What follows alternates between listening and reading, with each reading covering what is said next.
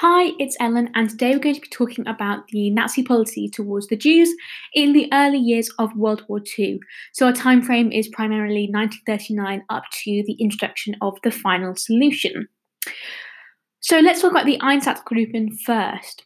This was a paramilitary unit responsible for killings in World War Two. In September nineteen thirty-nine, Germany invaded Poland, and the Einsatzgruppen killed thousands of Polish Jews.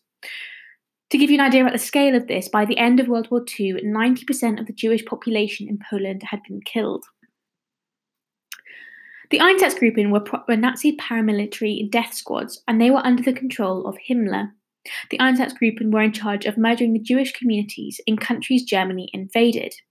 Their techniques included mass shootings, beatings, and burnings. So just to re-emphasise the scale of destruction and the Holocaust, by the end of World War Two, ninety percent of the Jewish population in Poland had been killed. A technique for controlling Jewish communities was ghettos, and these were parts of cities which um, housed Jews in, and it segregated them from the non-Jewish community. The creation of ghettos was very random and was a non-uniform process across Poland and other countries in Europe. This tells us that they were built in response to local circumstances. For example, the first ghetto in Poland was created in October nineteen thirty-nine, however the last one was created in March nineteen forty-one.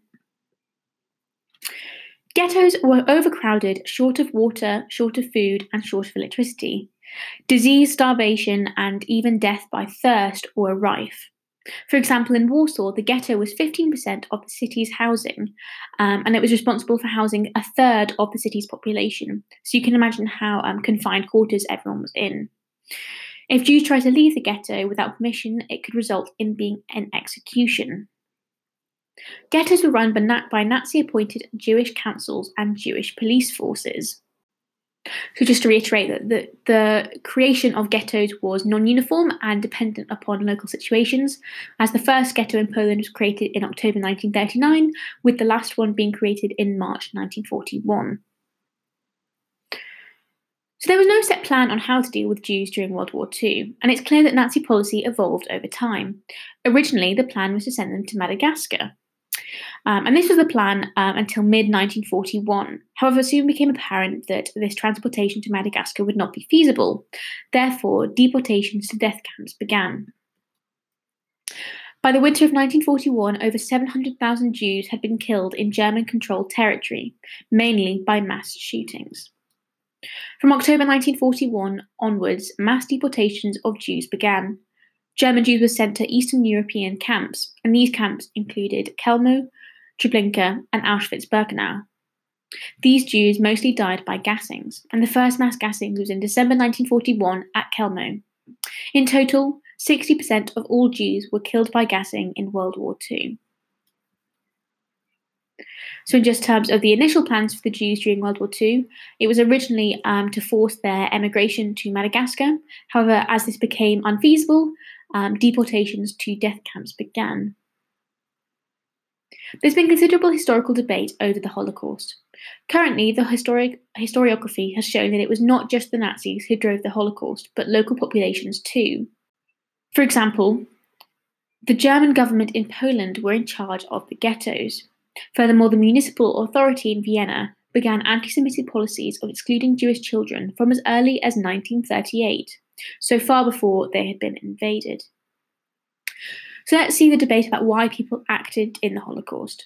Friedlander uses the idea of redemptive anti-Semitism, and he claims that this drove behaviour of the German people and argues that this ideology was central to understanding the Holocaust. Ali presents a more functionalist interpretation. He argues that the Holocaust was driven by materialist concerns and to free up living space for the resettlement of Germans. Kershaw claims the German population knew about the Holocaust, and that until nineteen forty-three, no one openly discussed it. However, after the Allied bombings in nineteen forty-three, the Germans compared the Holocaust to their own suffering. And what, there's another debate about who acted in the Holocaust. Gross says it was not just Germans who drove the Holocaust, but ordinary citizens in Eastern European countries. He uses evidence from Poland to show that neighbours helped kill Jews.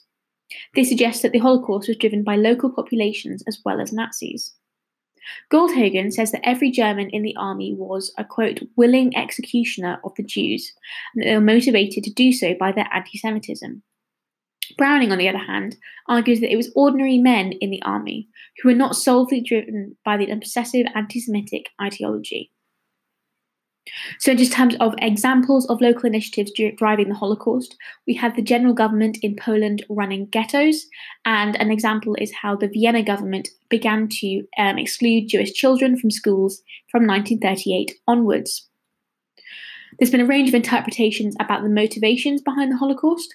Ali presents a functionalist one by arguing that the Holocaust was driven by the desire to free up living space for the resettlement of Germans.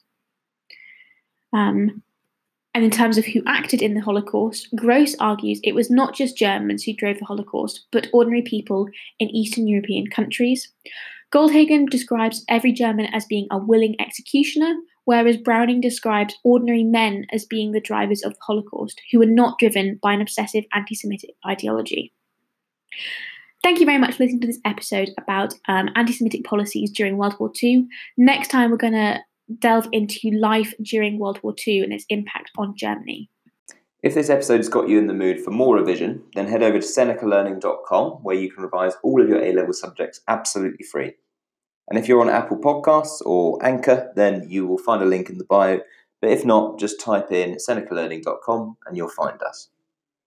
While you're at it, if you could rate us five stars and subscribe or follow to all of our revised podcasts, which cover every subject you need, then that will help other people to find our podcasts.